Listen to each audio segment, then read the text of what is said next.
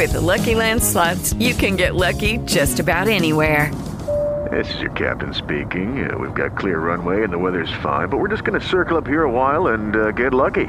No, no, nothing like that. It's just these cash prizes add up quick. So I suggest you sit back, keep your tray table upright, and start getting lucky.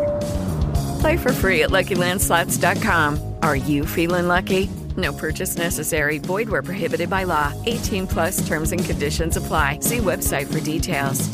Blog Talk Radio. Are you looking to expand your distribution to libraries worldwide? Did you know readers are downloading ebooks straight to e-readers like the Kindle, Nook, and iPad from their local library? There are nearly one hundred twenty thousand libraries of all kinds in the U S alone. Is your ebook available in this market? Would you like to have your ebook available in this market? Look no further. U L R Distribution is assisting authors and small publishers to expand in this market. For more information, send an email to urban lit review at yahoo dot com. That's urban lit review at yahoo dot com and start earning in this market today. Hello, hello, and welcome to Unfiltered Talk Radio. I'm your host, Nisha Lene, and tonight we will be talking to author Shawn Christopher about his book, Homie Lover Friend, and what else he has in store for two thousand seventeen. Just to give you a quick reminder about who I am, if this is your first time tuning into Unfiltered Talk Radio, I'm your host, Nisha Lene. I'm an author, publisher, and your radio host. Um, I'm also a blogger, and I reside in Los Angeles, California. Um, I do the show uh, to talk to other authors, just to give exposure to other authors, uh, their books, their titles, relationship topics. So we kind of center a lot of our books, uh, the authors we book, based on their books about relationship advice and relationship woes. Tonight we'll be talking to author Shawn Christopher, who is a Texas native who currently resides in the Hampton Roads area. He is pursuing a master's degree in counseling at Hampton University and spends his time writing urban fiction novels. Shawn has been inspired by many different African-American authors and describes his literature as a testimony to the nineties era of book creations with a street, uh, street flair. Homie Lover Friend is his first urban fiction novel with influences from his generations of the African-American culture and life experiences. He hopes to continue his work, his writing with Delph- Delphine Publications with a spinoff of his book and his anticipated sequel. Just to give you a quick synopsis of his book, when the, loves of, when the love lives of, of three best friends living in the fast streets of Atlanta become engaged, entangled relationships as they know it will be turned upside down in a I'm trying to read it off the phone, guys, please, sorry. In a charade of lies, deceit, and uh, manipulation, Bua is a gay up-and-coming real estate agent who struggles to find a long-term relationship despite the previous transgression in his past. Monet is a sexy and savvy corporate woman that tussles with adopting a new leadership role in her career and devoting her time to an all or nothing fiance. Uh, Roland is a successful entrepreneur and self-proclaimed dog who begins to fear that karma wants him to see the error in his ways. Together, these three will be forced to reevaluate what truly means to be a homie lover friend. Without further ado, we're going to bring Mister Shawn on the line so we can pick his brain. Shawn, can you hear me? Yes, I can. How are you? I'm doing fine, and you? I'm doing great. I'm doing good. Welcome, welcome. Thank you. Thank you for having me. You're you are truly welcome. So I noticed that your um, your book is centered in Atlanta, but you are in Texas. What made you take a different approach to your book? Because most people, you know, they write their books in the city that they're you know they grew up, they live in. Yes. Okay. So um, the reason behind placing the setting in Atlanta was just basically because one of the characters, Um, Bo, is a gay African-American male, and a lot of the um, events and things that happen as far as for his story needed to be centered around um, a wide gay population, and Atlanta has a really good mix of that. And then also with the story, okay, you'll find like um, Roland struggling with his sexuality, and you'll find that there are a lot of D L men and other people that are struggling with their sexuality in a place like Atlanta. So it gives a lot of, of diversity. So it leaves room for diversity. Okay, I, I, I like that. I like that. Mhm. Mhm. Now you you really had something that really kind of threw me when you said um, the nineties era. Is that an era that yes. you are kind of love in love with? I don't know. I'm in love with the nineties era. Everything about the nineties. I still listen to nineties music like it's popping and like it just came out. Mm-hmm. Yeah, that's that's kind of like how I feel about it. It's more so just the romanticism of the nineties. You have a lot of uh, really good, um, strong, heartfelt movies that came out during that time, kind of like The Best Man, Love Jones, those types of things. So I want to incorporate that type of love into my books and my novels. Kind of like a, there's, of course, there's a street flair, but there is that romantic um, at-home feeling that you get with my books as well. So that's what I mean by the nineties era type of love. Okay. Mm-hmm. I like that. I like that. Um, so when you were uh, going to, because Homie Lover Friend is your uh, is your first book, and you self-published that, correct? Yes. Originally it was self-published, and then later on it did get re-released by Delphine Publications. Okay. Um, what what made you want to title it Homie Lover Friend? I know it, the whole nineties theme, that I love the title of it. As soon as I read it, when I when the, your information was forwarded to me, I was it just made me think of R. Kelly already. So I was just yes, like, that's exactly like, why. Oh, cool. That's exactly why it was named Homie Lover Friend. It was because of the song Homie Lover Friend by R. Kelly, the remix, actually. It's one of my favorite songs.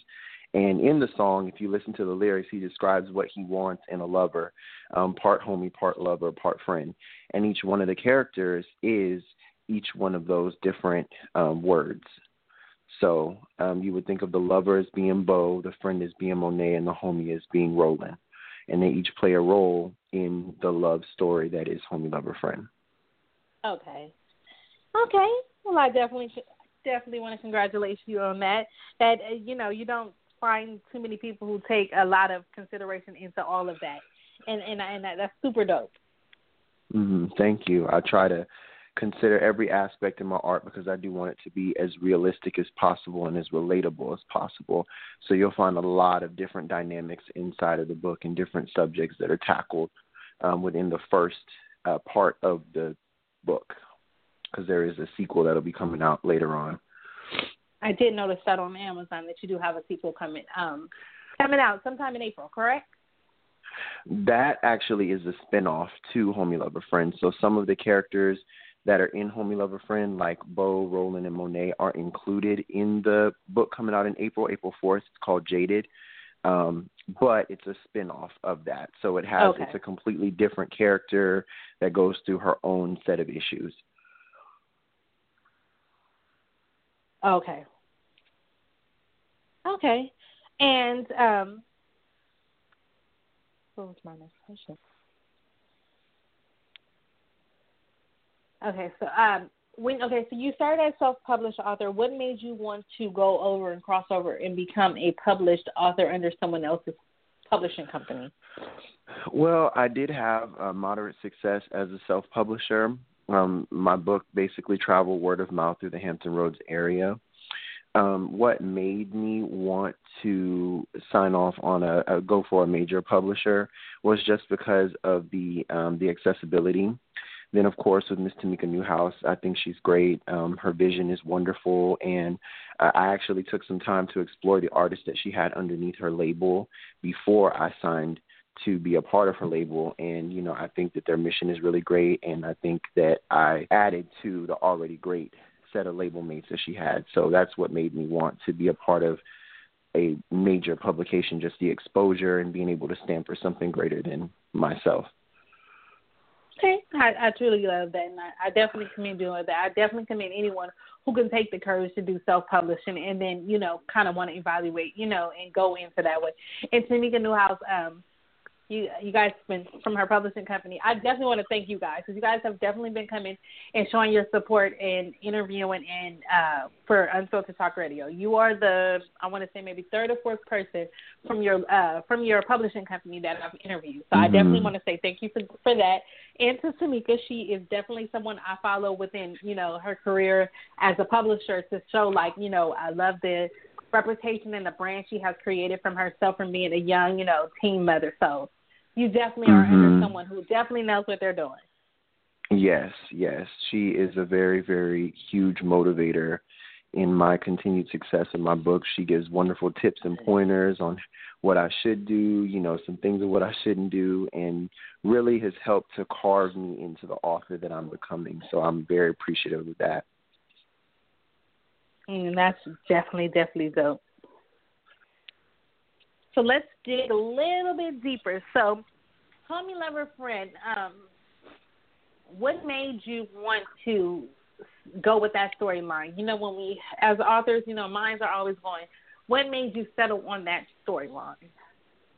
Well, um, I wanted to create something that was different, something that was kind of uh, familiar in that it has that nineties type of feel to it, but then also something that is more modern, because nowadays people are more open with their sexuality. Um, people are, people are more, more open with themselves in general. So I figured blending the two would be making a three-sided story where each person that has, they have their own set of issues, their own set of problems, they're able to speak. So you'll see three completely different people Um, within the story that are able to be friends. So you have Roland, who's a straight male. You have Monet, who's, of course, a straight female. And then you have Beau, who's a gay character, and he's friends with both of them. And I feel like that's more representative of what is currently going on in the world, and I wanted to showcase that. So that's part of the reason why I wrote the book, and I felt like it would make it stand out amongst all the other books that are out there nowadays. Okay. And does this book, um, does any of the characters have any... share some of the characteristics of yourself? Do you see any of yourself, or did you share any of your raw emotions within the characters? Mm-hmm. I, I see a bit of myself in each of the characters. Like um, Beau, one of his major characteristics is that he wears his heart on his, his sleeve, and I can definitely attest to that, especially in my younger years. I know I'm not that old, but, you know, in my younger years, my more naive years, I was very much like that. And then Roland, you know, he has his moments of roughness. You know, he likes to have fun and all that stuff. And that's very much me at points in time. And then also uh, the career-driven aspect of Monet is also me as well. But then I think of my friends and family and their personalities, and I kind of blended all that together to make the characters seem real. But, yes, bits and pieces of my own life are, are put into that book. Okay. And so we know yourself. Um, you're signed under Delphina. What are your? Um, we know you're releasing the book uh, J- uh, Jaded. Is it Jade or Jaded? It's called Jaded. Yes. Mm-hmm. Jaded um, coming next week. Um, yes. What it are is. your it's plans? Um, what are your plans for this year? Are you attending any? Let us know. Are you attending any book events? Do you have any other mm-hmm. releases that'll be coming out? Um, well, for now, Jaded actually is my most current release. Um, I do have a couple of uh, book events that I'll be attending in April. I'm going to the A M B C Awards uh, this summer as well, so I'm excited about that. So I've just been kind of, um, and then I also want to do a release party as well. I'll probably do that around May or, or June, where I'm going to do um, a release party for both books at the same time. So I, I do have a lot of different things going on in regards to the book. And then, of course, um, the advertisements online and through social media, Facebook, Instagram, all those different things, that's continuous. So, yeah, I have a lot going on in that area. Okay. We definitely want to congratulate you on this. Now, you are currently still in school studying counseling, correct? Yes, I'm in my last semester. Oh, well, congratulations with that. That is Thank wonderful. Thank you. Seven long years um, of hard work. It isn't even just seven years. Like, that's like continuing from ele- from grade school. You just keep going and just different stuff is just trying to get through it. But I definitely want to commend you on that, because I'm still in a struggle of trying to finish up a few classes myself. Um, yes, so it is a struggle. I definitely want to commend you on that. Thank you. What made you... Um, want to become a writer?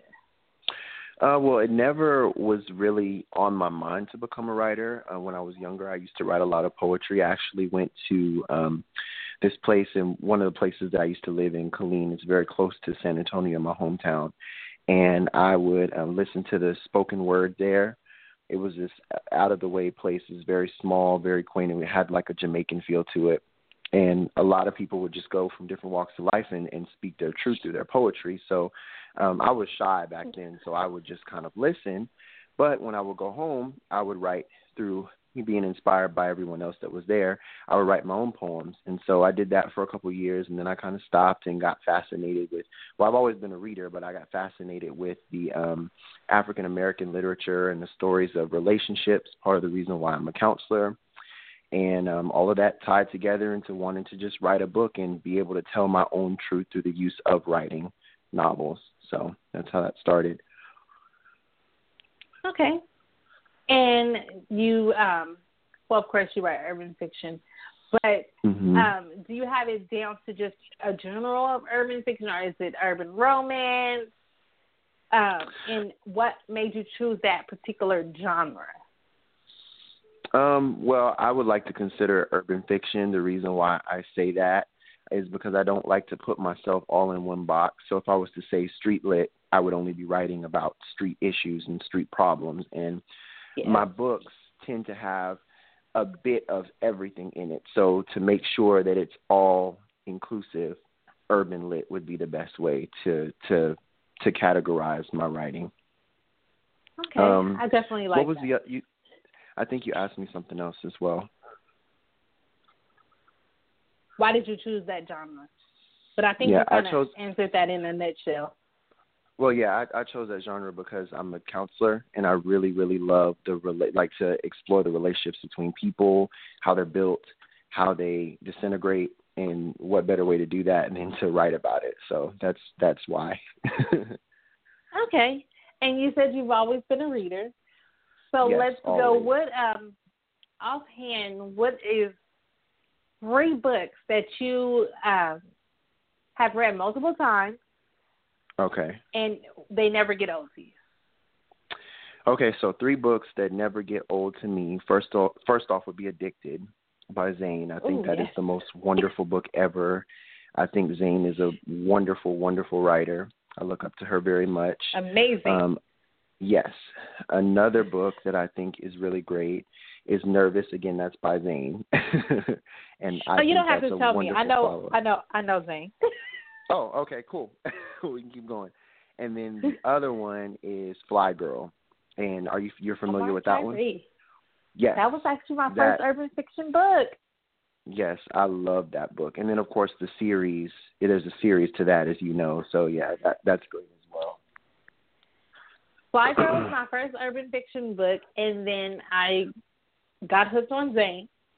And then mm-hmm. I read The Coldest Winter Ever. See, and everyone keeps was, telling me about that one, and I, I need to read it. I need to read that. It's Sister Soldier, right? Yes, Sister Soldier. Yes. Um, I'm going to have to check yeah, that out. But, yeah, Omar Tyree was my first urban fiction book, um, and it was my first urban fiction book that crossed me over from the kiddie literature that I had re- written, I mean, that I had uh, read, that you got, you know, from the book fairs at school. And it was mm-hmm. um, actually a book that was my older cousin had it, and I – I was left at her house, and I read it, and I was like, whoa, what is this? And then mm-hmm. um, in middle school, my friend, her mom was a part of Black Expression at the time, so they would get all these books, and Zane, she got Nervous, uh, Skyscraper, Sisters of the A P S, and we just went on a bend, and we read, read nothing but Zane. And then someone gave me Coldest Winter Ever. My cousin gave me Coldest Winter. She was like, well, you like reading. Well, go ahead and read this one. I love this book. I read that one, and I have officially been hooked on reading since the age of fourteen of urban fiction.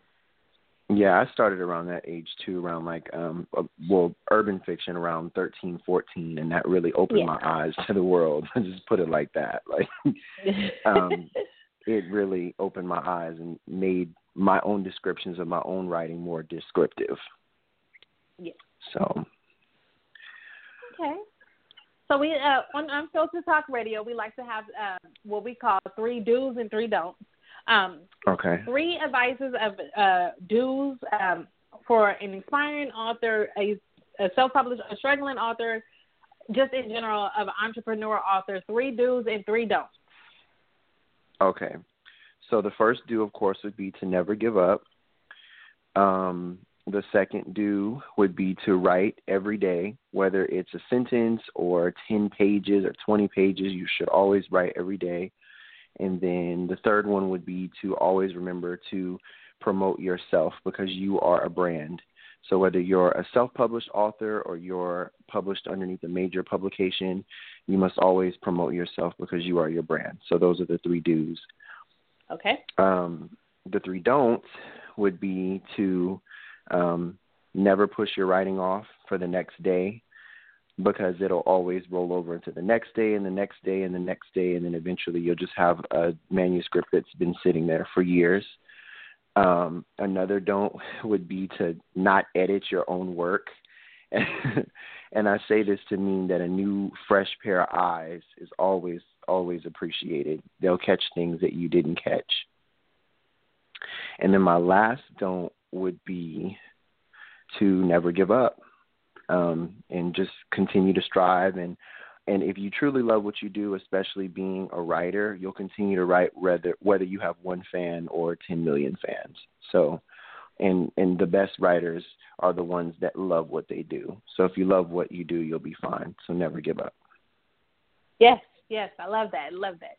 Um, I actually read somewhere not too long ago, it says, um, while, you know, some people, you look at those Jane Patterson and all of these people who have you this, you know, big fan base, and you look at them like, how can I get there? It's because they never quit it. They, they at one point, they were amateur too. They didn't know this, but mm-hmm. you got to keep going and keep going. And I tell everybody, um, within myself, each book I release, I want to make sure it's better than the last. I want to go and read those reviews to see what they said they didn't like about that book and how I can improve that next book. Mm-hmm. Yep, exactly. It's all about well, research a- and to always expand your knowledge. Oh, excuse me. Yes, please. Please tell them. Please say that again.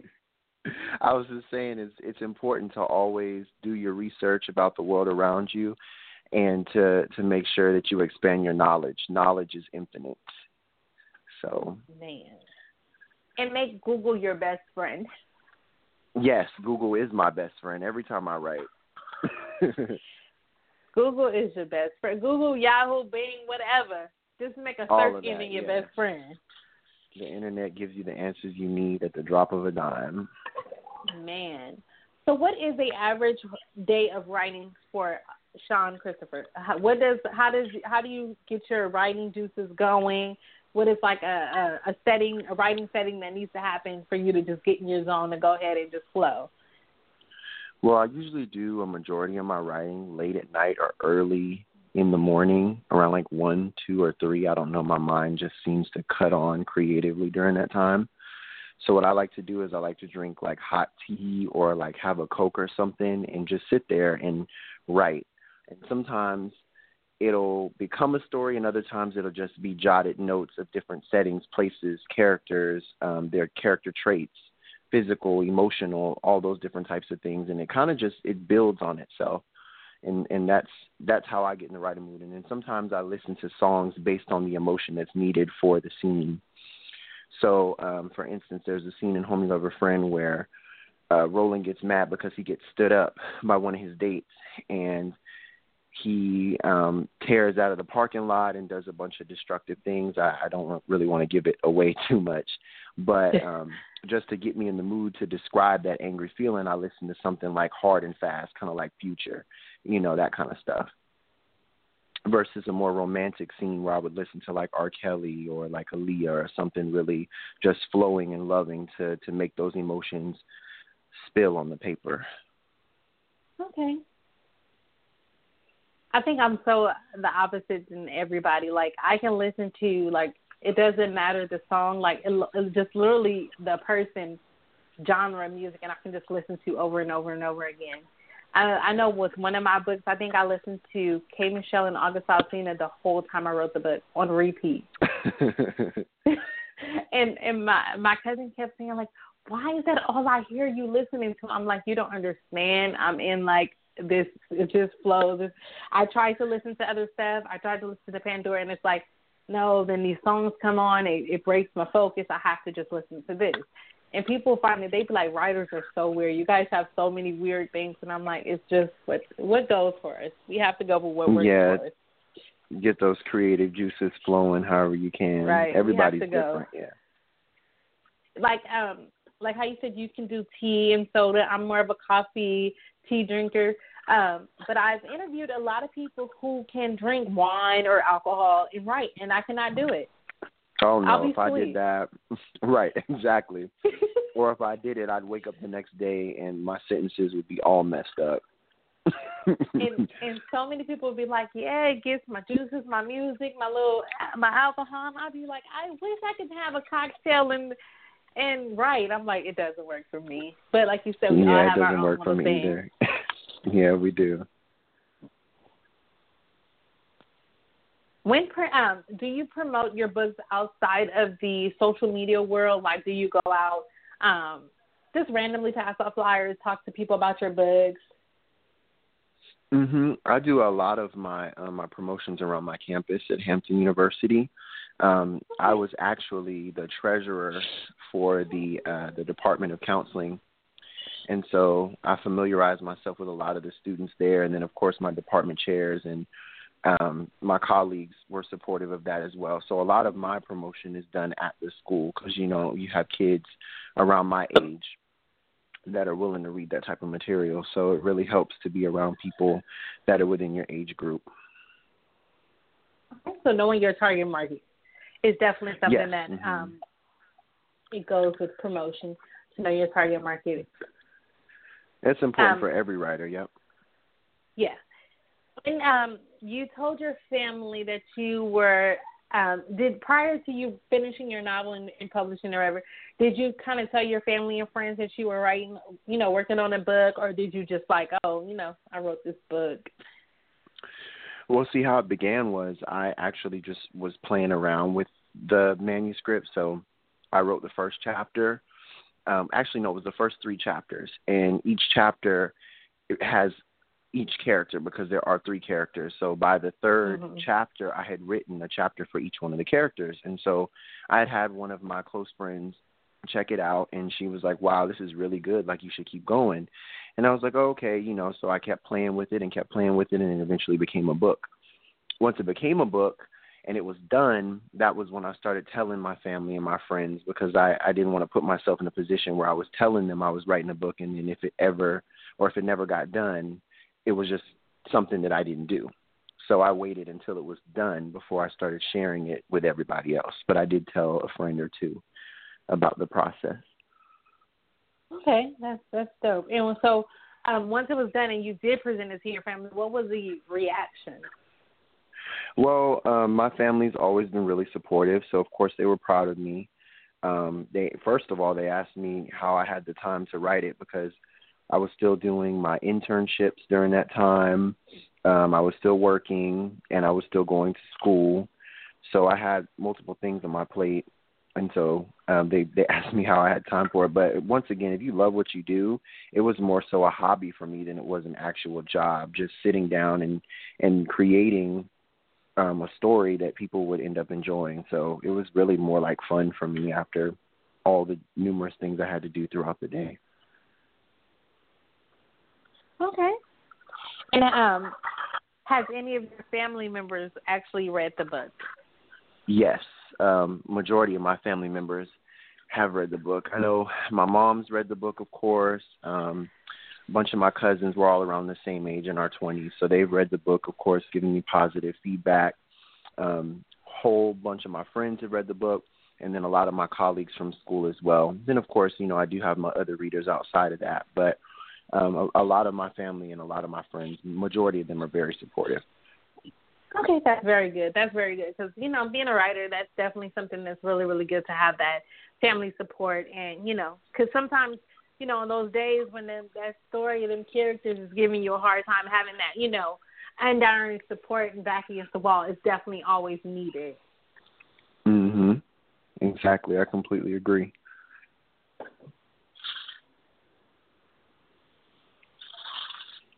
So we know you're going to be at the A M B C um, Awards. Are you doing any other um, events? I know you want to do your book release, but any other events um, within the um, to promote the book? There is actually supposed to be something going on in New York. I haven't pinned it yet completely, but I've been looking into it. It's like an expo that's going to be done around the summertime, I believe a month or two before the A M B C Awards. I'll probably be going there to promote my book as well. Um, there's okay. going to be a couple hundred authors and other people there that do literary work. So I'll do a lot of that there. And okay, of course that's I have definitely good. Other book things that I have planned, other book clubs and things to visit. And um, outside of writing, uh, within the literary industry, um, is there anything else you want to, you want to do besides, um, you know, penning your books? Is there like uh, motivational speaking you want to go around and do? Um, I would actually love to do motivational speaking, more so on the counseling spectrum of things. Um, and if I could tie my books into that as far as with relationships, that would be really great too. Um, I also would like to write a book full of poems because I have, like I was saying earlier, hundreds of different poems that I'd written when I was younger that were actually really good, along with other poems that I've written throughout. Um, I started writing when I was fifteen and I'm twenty-five now. So it's ten years worth of different types of poems. And I would like to get them together Um, and, and make a compilation of it and form it into a book. So hopefully that does get done, but I have to sift through them first and find the good ones. Yeah, pick and choose, pick and choose. Um, mm-hmm. Yeah, I definitely think that's good. Um, I have always been a fan of, like, reading poetry, but I've never been a fan of, like, um, sitting there just doing them. I've done spoken mm-hmm. word before, and I loved it. I sometimes just coming off the dome, depending on, you know, just the feel of it, I can do. Um, but I'm more of a structured writer. Like, I have to write, which is one of me and my cousins, we're total opposite. She can't write a book, and she's trying right now. So she's just, she's like, this is a lot of work. But poetry, poetry all of our life, that's what she, that has been her thing. And the longer short stories and the thing are my thing. So I commend anyone with the poetry because I'm like, I don't, I can't do it. I'm, I'm long-winded, um, but I definitely hope to see that, um, you know, within the uh, next few months or within the next year from you um, as a poetry, because there is a lot of people that are, love poetry and they love to, you know, go ahead and read, you know, read other per- other people's poetry. Mm-hmm. Yeah. Because poetry is like a quick, quick fix to just the problems you're going through, like a song. Yes, it's very much chicken soup for the soul. Uh, the one thing that I will say about poetry, and when I was writing poetry a little bit more heavily, was that it does teach you how to put sentences together and make them have a certain type of flow. And then it also forces you to have to come up with new words. A lot of my word bank that I have in terms of writing came from poetry, because when I didn't have a word that rhymed with something to make it flow, I would have to look up new words and learn the mm-hmm. meanings of new words to add them to the poem. So it helps with being able to write because you have a larger word bank. Okay. Word structure and wordplay. Always. You know what? Um, I actually learned from uh, from a mentor a few months, I mean, a few years back. Um, you know, like, I was just like, you know, well, I feel like I want to, you know, incorporate more words into my vocabulary. And I, and I don't know, it was just silly. But she was just like, well, you know what? With every book, set out to write a certain amount of words and learn those books and incorporate those books in that, that new book that you're working on, that new merch, that new thing. So randomly, I'll just go and, like, for for maybe weeks, I'll go into the dictionary and I'll write down the word of the day, what it means, and, you know, the definition of it. And when I go to work on my new manuscript, I'll just go over these words and try to incorporate those words into my new manuscript. So now those become, because, you know, and then after going through your manuscript, you're going through the first draft, second draft, and everything, those words become a part of your vocabulary. Mm-hmm. So that's, that's a brilliant that. idea. I'm going to have to adopt that from you because right. And this is something I got from somebody as my mentor. She was like, write down the words. She was like, and then you adapt, you adapt them. And then now as you go through, you know, you go through your first draft. These are words that now you're mm-hmm. reading often. You're you're seeing, you're reading, you're, you're becoming and having a relationship with them. So now they become a part of your vocabulary. So I try to do that with every book so that I can build my vocabulary. And just because I never want my – some of my words from this book to sound like this book because I don't want this character to sound like this character. So sometimes you have to change up the vocabulary, change up the, you know, the slang, the di- the dialect. And see, I get nervous about that. So I definitely need to try that. It's like while I'm writing, like when I was writing the second book, Jaded, I was kind of worried about it sounding too familiar. Uh, like I want it to be familiar because I want people to have that at home feeling and they, and they feel like they know the author, but I don't want them to feel like they're reading the same character, like you were saying, with just a different name. Right. So it does help to build that vocabulary up and switch the words right. around a little bit. And then um, I'm, uh, another thing I do, um, I've never had a problem with, like, character development, but I had wrote a book, and I think, I don't know if it was coming from, like, a hurt place. The characters, they were different people, different relationship roles, but they sounded so much alike. So I had to take my stuff, and I just, and I um, Googled my friends. So I go and I Googled, and I found, like, different things of people have for a character resume. So I took what one, this blog said, this blog said, this writer said, this writer, from this genre and this genre, and I created my own document of character development. So now when I go to sit down, I'm writing this, and now I kind of know who this character is. I know she don't like this, she likes this, and, you know, it, it gives me an easier sense that when I go to write now, I've already created this character so much that I know her. So when I'm writing or writing him, I know who he is. I know what he likes. Mm-hmm. I know how he sounds, so that I don't confuse him with any other character in the story or any other character from another book, so that my characters don't sound the same. See, I do kind of like the same thing, only it's more so zodiacal. So I'll pick um, a zodiac sign for my character. So for Monet, I made Monet a Gemini. Um, for Roland, I believe I made Roland an Aries. And then for Bo, I made Bo a Cancer, because he's caring and loving. And so all the different characteristics that fall underneath those zodiac signs would just apply to my characters, and then I would kind of build their responses out that way. Oh, I like that. I've never heard of it like that. That's dope. Mm-hmm. That's how I do that, and it kind of helps me structure what their responses will be and how they put their words together when they do speak to other characters or their thought process and stuff. Oh, I, I like that. I, I never thought about it like that, in, or uh, even mentioned zodiac signs. But I like that idea. That's really dope. That's different. Well, thank you. See, every outfit's different. I love it. Um, that's one thing I do enjoy about doing the radio show. I'm a very pers- shy person in, in person, um, mm-hmm. but I do like to do the radio shows because it gives you a way of um, interacting with other authors and just talking and, and learning new things, new methods, and, and just being able to share that dialect with somebody else who I won't say have the same mind frame as you, but kind of kind of do, because talking to someone who's not a writer, they don't totally understand when I'm in writer's mode or anything, but talking to another writer, they get it, they understand, because, you know, they go through the same things. So every Friday, I, I love to tune in to see who I'm interviewing, their writing process, and how they do things, and, and, and things they write. So um, I definitely love it. That's one perk I love about this show. Yes, and I really appreciate the tip that you gave me. I will be using that and building my word bank up. If, if, if that's what we're here for, you have to share the knowledge you said and, and pass each one, teach one, so that we can we can build this community, because urban fiction isn't what it used to be, um, and I wanted to get back to that. Yes, and definitely. I and I know you know change starts with me.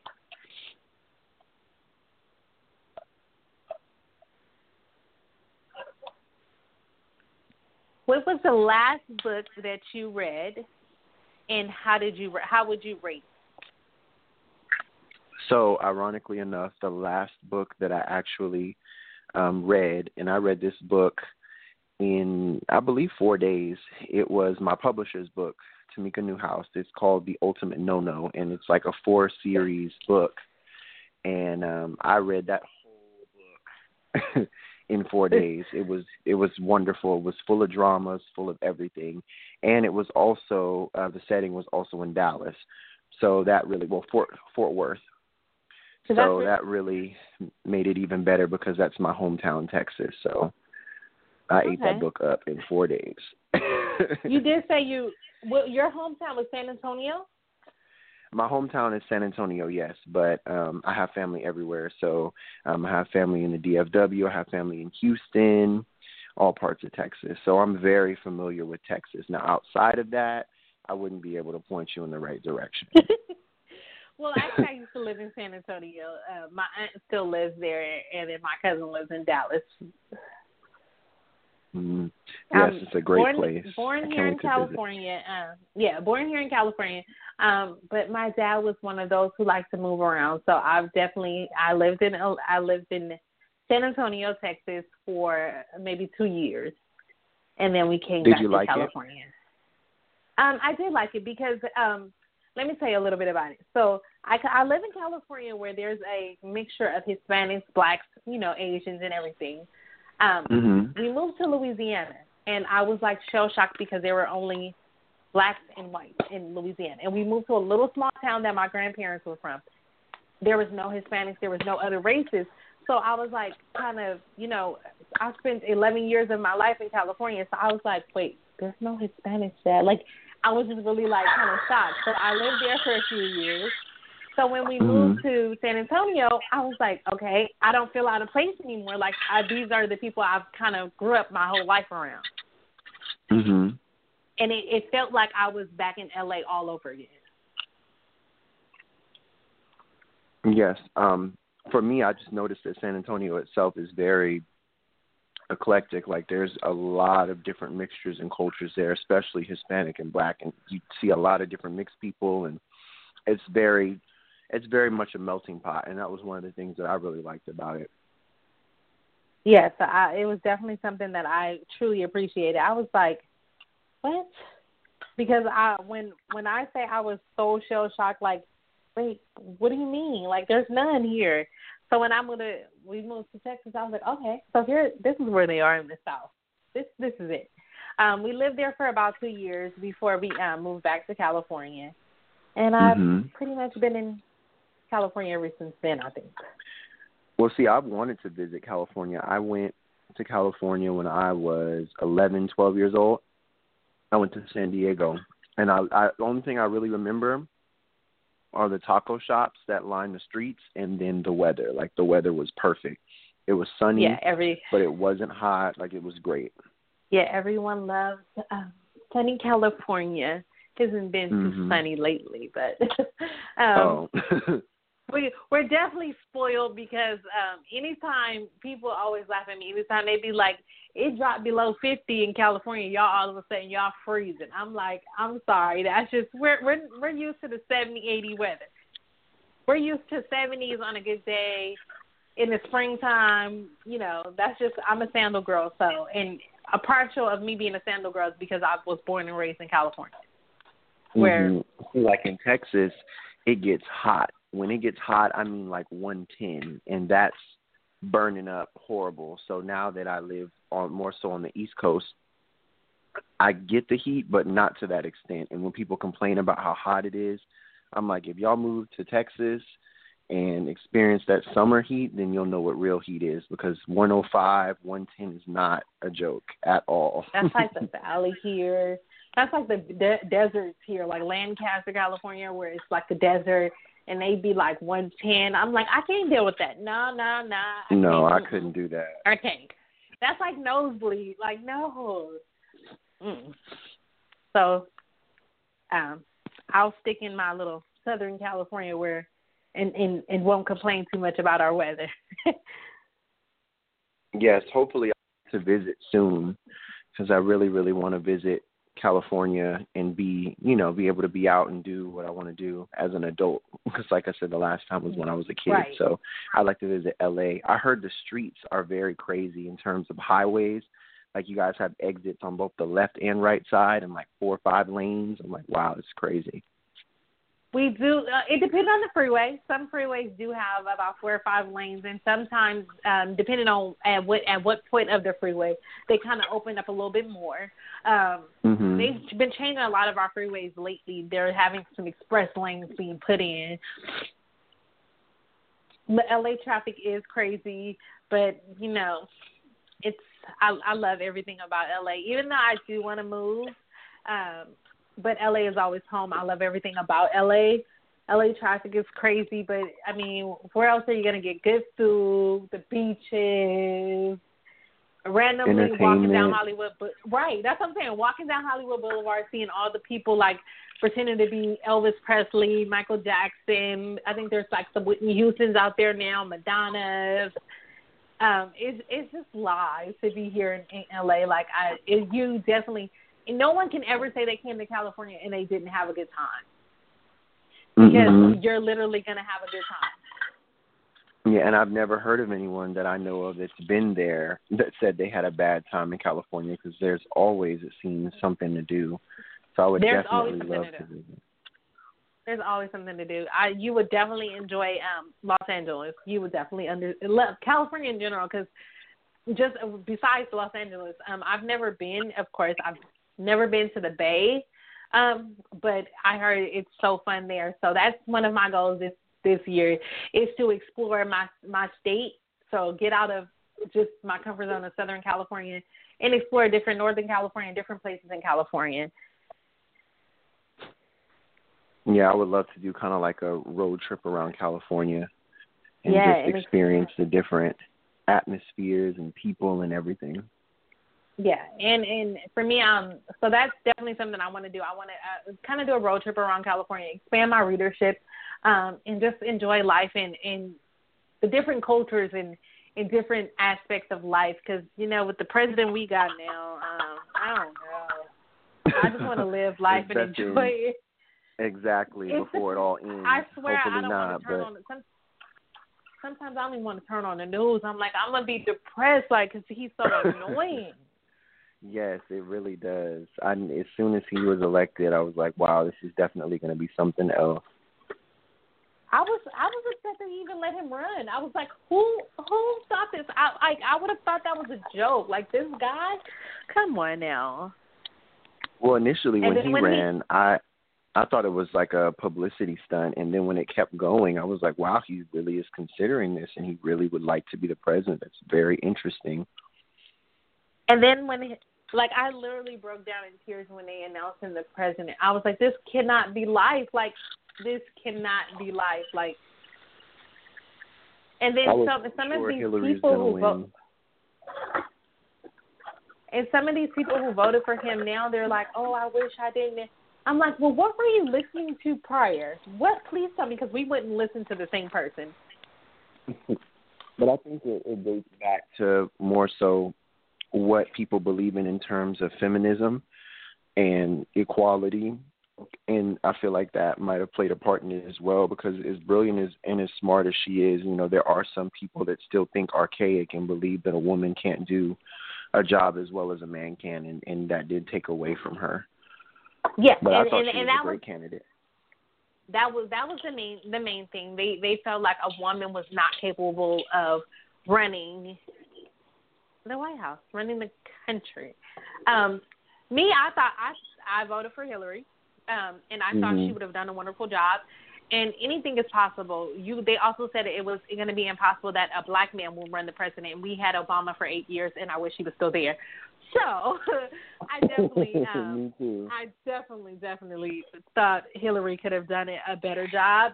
Um, hopefully, we survive these four years as best as we can, um, and and we get someone else. Um, maybe Hillary will, you know, try it, to do it again. Because I don't know what people think about it. Like Hillary, Hillary knew had to know a little bit something. Her husband was the president for eight years too. Exactly. She kind of got that secondhand experience. Right.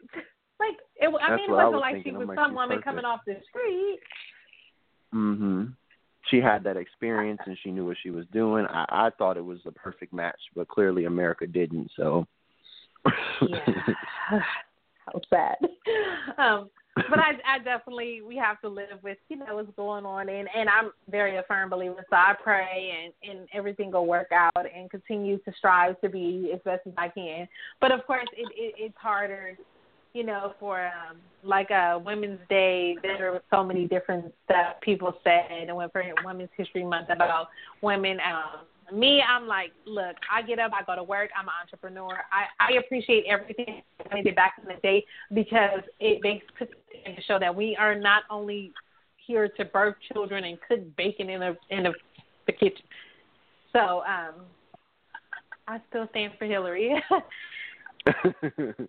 I do too, and if she would love to come back and try it again, I would be for her again. So I completely right? understand. Shawn Chris. It has definitely been. Okay, so I know somewhere you went by Shawn Chris. Is it Shawn Christopher or Shawn Chris? It's Shawn Christopher. Shawn Chris is actually my Instagram name, and it's that way okay. because Christopher is a little too long. So okay. I just went ahead like, and abbreviated. Let me just make sure I have it correct. Okay, but it okay. is Shawn Christopher. Because it's yeah. long. Okay. Mm-hmm. And is that your is that a pen name or is that your actual um, given name? It's my pen and my actual name. It's my first and middle name. Okay. Somebody like me. Yes. My first name is Tanisha, but um, of course that's very, very common, common, common, common. Um, so I just kind of shortened my first name and used my middle name as my pen name. Mm-hmm. It, it seems it's a little bit easier that way, and then also it's not very far from your actual name. So some people do call me Shawn Christopher, and it doesn't surprise me because it is my name. Versus if I made something else up off the wall, and somebody called me by that name, and then I'm like, wait a minute, my name is so and so, but I'm like, wait, I'm a writer too, so it's my pen name. So it makes things easy.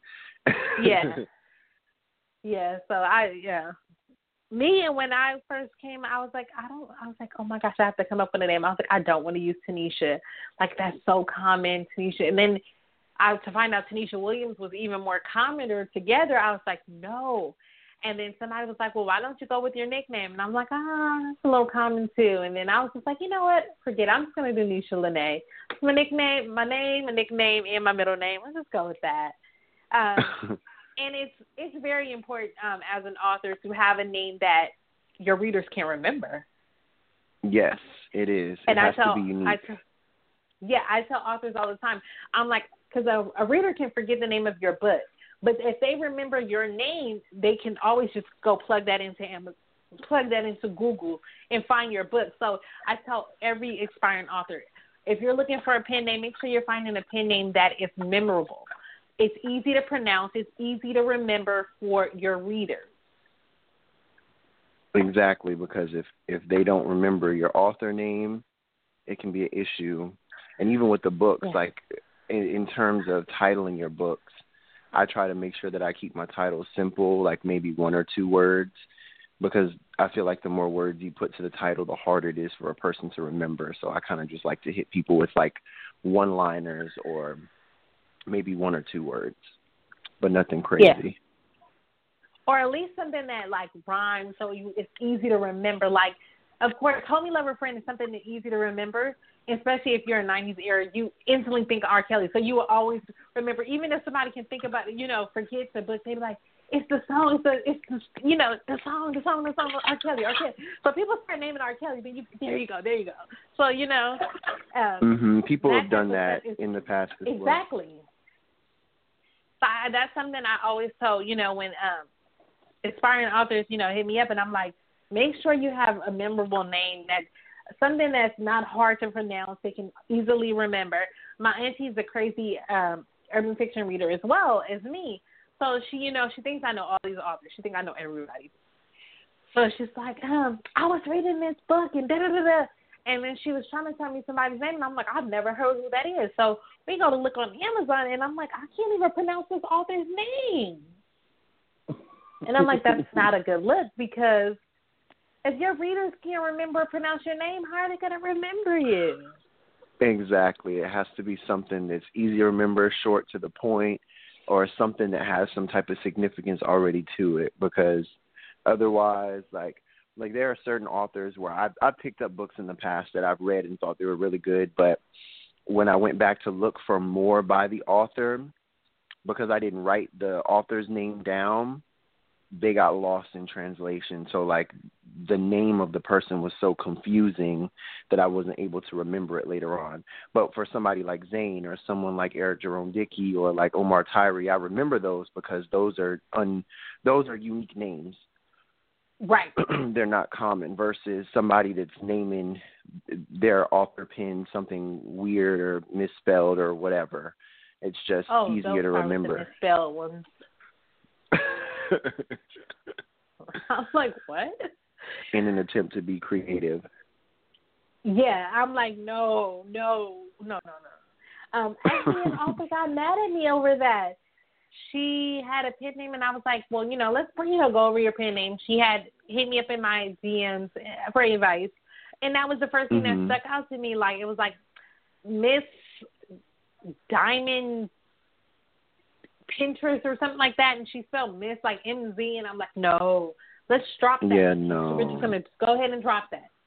But, no. But then also, I feel like when you do certain things like that, it kind of leaves you stagnant in one type of genre of writing, because typically you kind of find that type of spelling in something that is a little bit more street lit. So unless you're sure that's what you want to do for the rest of your career as a writer, I don't think that you should limit yourself that way.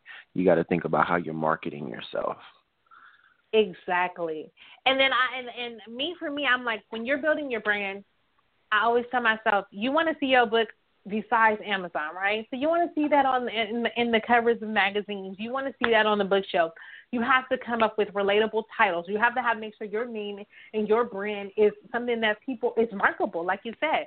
So if you can, you won't see that on. You have to make sure you can see yourself on the shelves of Walmart and Target. You have to think about the the brand, the overall brand that they want to represent. Mm-hmm. And Miss Pen exactly. Dotress or or Diamond Pinterest, they not. It's very not, unlikely, you know, that right. And and that's Barnes what and I was Noble, trying to yeah. do. Like, you know, you gotta gotta go with, the, with what you want. But if and like I told her, like if if Amazon is all you want to say you have a book, then so be it. Um, but mm-hmm. I like to consider myself. A, I want to be a household brand. I want to be on Barnes and Noble's shelf. I want to be on Target shelf. So I know I gotta create titles that don't have curse words or thug and nigga in the titles. And well, thug is can definitely be on there. But I mean, that that's been done before. Many so, times, you know, many, many yeah, times. Too many times. So you want to have these, you know, these titles that they feel like they can mark. Because um, even if you, like, as a self-published author, I um, went and did the research to try to see how I can, as a self-published author, get my titles in Barnes and Noble. And that's, that's definitely something that they look at. They want to know, how are you marketable to us? How can we market you to, you know, gain readers and to gain money and to, you know, make a profit? And so that's how anytime I release or come up with a book or a book cover, that's what I'm thinking about. Is this marketable to Barnes and Noble? Can I walk in Barnes and Noble and say, I'm trying to get this on your shelf? Not just on, not on B N N dot com, but on your shelf where somebody can walk in and pick up that paperback and walk out the store with it. Exactly, because otherwise, you know, if you if you follow those directions and do what you want to do. Like, I feel like as an artist, you should be able to have that creative freedom, but you do have to be responsible enough to know kind of like what's marketable and what's not. Right. So, and, and you have to be hip on the current trends and things in terms of, you know, what people are looking towards or looking forward to in terms of reading. So it's a blend definitely, of what definitely. you want to do versus what your readers would want. And just find that middle ground. Mm-hmm. So there's there's always a way to do something, um, but um, like you said, you mentioned it earlier. You have to find your target market, and mm-hmm. then, and then I think that's what a, lo- a lot of authors are, are missing out of their their marketing plan and out of their branding plan is that they have to find their target market. And then once you find it, stick with it. And then if you like to expand yourself from there, you can. But I feel like that's the most important thing, to just find where your target is. If you write a book and you have no supporters, then the book will only go so far. Of course, if you just want to write for the fun, then it wouldn't matter. But if you're trying to reach an audience, you have to know what audience you're reaching first. Definitely, definitely. Okay, thank you, Shawn Chris. We have been on this phone for almost an hour, and it has definitely been a pleasure to talk to you. Before we go, um, go ahead and tell everyone where they can reach you on all your social media and where they can purchase mm-hmm. your book. Okay, so my book can actually be per- purchased, excuse me, on um, Amazon. You just type in Homie Lover Friend or Jaded by Shawn Christopher. That's S H A W N, Shawn Christopher, C H R I S T O P H E R. Um, type that in, and then my book should come up. Um, you can go to the Delphine Publications website, w w w dot delphine publications dot com, and order the book that way. Um, as far as my social media sites, Facebook, I'm author Shawn Christopher, um, and Instagram, I'm author underscore Shawn, S H A W N, Chris, C H R I S, and I should pop right up. Okay. You guys did hear him say earlier in the call, his book, Jaded, will be released on April fourth on Amazon. So make sure you guys go ahead. Yes, and April fourth. That. And you can catch him at the A M B M C in June. And yes, um, in that June. Will be hosted in Atlanta. Yes, and I'm so excited about that. I've been to Atlanta before, but um, it was more so for uh, – personal, so this is more like a, a mixture of both, so I'm excited to see what's out there, especially at the award show. Yeah, Atlanta's nice. So I definitely um uh definitely want to commend you on your uh congratulate you on your book. Uh we make sure we will be going to get going ahead and downloading that on April fourth. We'll also be giving away some copies, so make sure you guys head over to Unfiltered Talk Radio and follow us on Instagram and stay in tune for any of the giveaways if you have been slipping on them. But we will be back to make sure we get those giveaways so we can get um support our authors and get their books out there to you guys. And um as always, anytime that we have a giveaway and we give books, all we ask is that you give an honest review on Amazon and Goodreads for our authors. Is there any departing words that you want to uh, let the readers or the listeners know before you get off the call, Shawn Christopher? Um, other than just to never give up as a writer, as a creator, um, whatever it is that you do, if you have a passion in it, just never give up, because I never thought that I would actually be on a radio show talking about a book that I didn't even think was going to be anything, a part of a publication that I, it's just, it, it's amazing. So it all started with me not giving up. And I would say that to any and everybody, like whatever it is that your dream is, or your passion is, or your hobby, never give that up, especially if it brings you joy. Okay, definitely. We want definitely want to uh, congratulate you on all your success. Wish you nothing but more of this success, and you have a great weekend. And you too. Thank you guys for tuning in to Unfiltered Talk Radio with your host, Nisha Lene. We talked to Shawn, author Shawn Christopher. Make sure you guys go ahead and hop that book, Jaded, released on Amazon on April fourth. You can tune in to Unfiltered Talk Radio every Friday right here on Blog Talk Radio with me, your host, Nisha Lene. Next week, we will be talking to author James Jimmy Richardson about his book, Brooklyn Meets Wall Street. So make sure you guys tune in at six p.m. Eastern Pacific Standard Time and nine p.m. Eastern Standard Time. We also want to thank our supporters and sponsors, um, D C Book Diva, Tia Short, Concrete Rose Publications, Love for the Lockdown, Callie Kim. Without them, we make this possible. And we want to thank you guys for tuning in. Catch you next Friday. You guys have a great weekend.